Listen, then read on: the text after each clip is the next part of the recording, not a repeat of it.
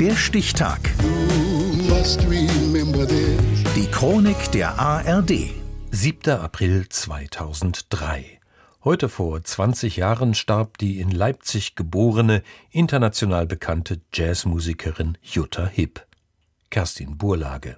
Let's say hello to Miss Jutta Hipp. Im Frühling 1956 geht für die Pianistin Jutta Hipp ein Traum in Erfüllung.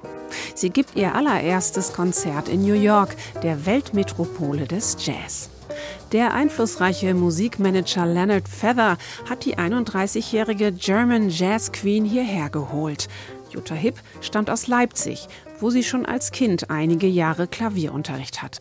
Mit 15 Jahren, mitten im Zweiten Weltkrieg, hört sie zum ersten Mal Jazz. Sie erinnert sich später, es hat mir gefallen und das wollte ich, wollte ich danach machen. In ihr entbrennt eine große Leidenschaft für diese Musik, die das Hitlerregime als entartet bezeichnet. Jutta Hipp trifft sich trotz aller Verbote mit Freunden zum Jazzhören und Nachspielen und sie studiert bildende Kunst.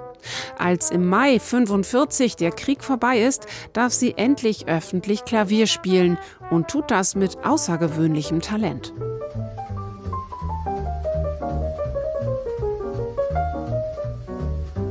Bald tingelt sie durch die Clubs der Alliierten, spielt am liebsten für die afroamerikanischen GIs.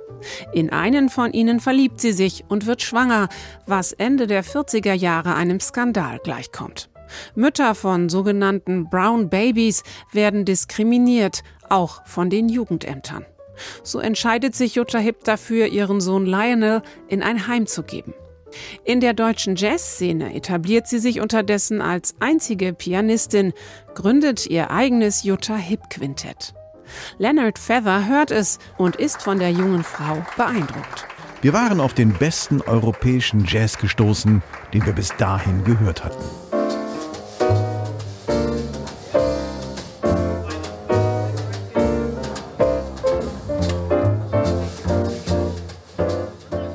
Eineinhalb Jahre später ist Jutta Hipp in New York und wird international als Europe's First Lady in Jazz gefeiert.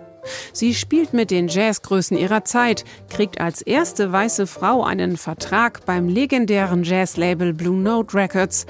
Doch ein Star zu sein, liegt ihr nicht. Die ganze Szene, also ich sage, oh mein Gott, jetzt bin ich hier, das halte ich nicht aus. Das hat ja mit jetzt gar nichts mehr zu tun, das ist ja Cocktailbar. Dass es plötzlich nur noch darum zu gehen scheint, sie als schönes Jazz-Fräulein zu vermarkten, gefällt Jutta Hipp überhaupt nicht.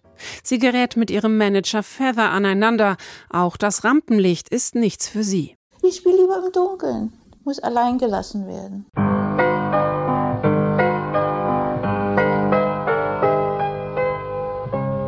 Gequält von Lampenfieber beginnt sie zu trinken.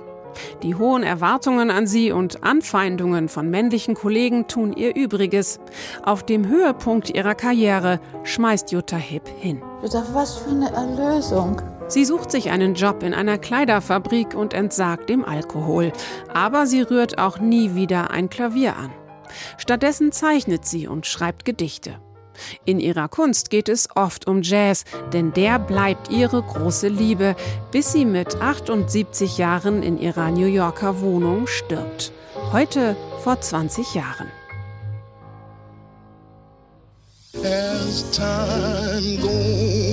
Der Stichtag.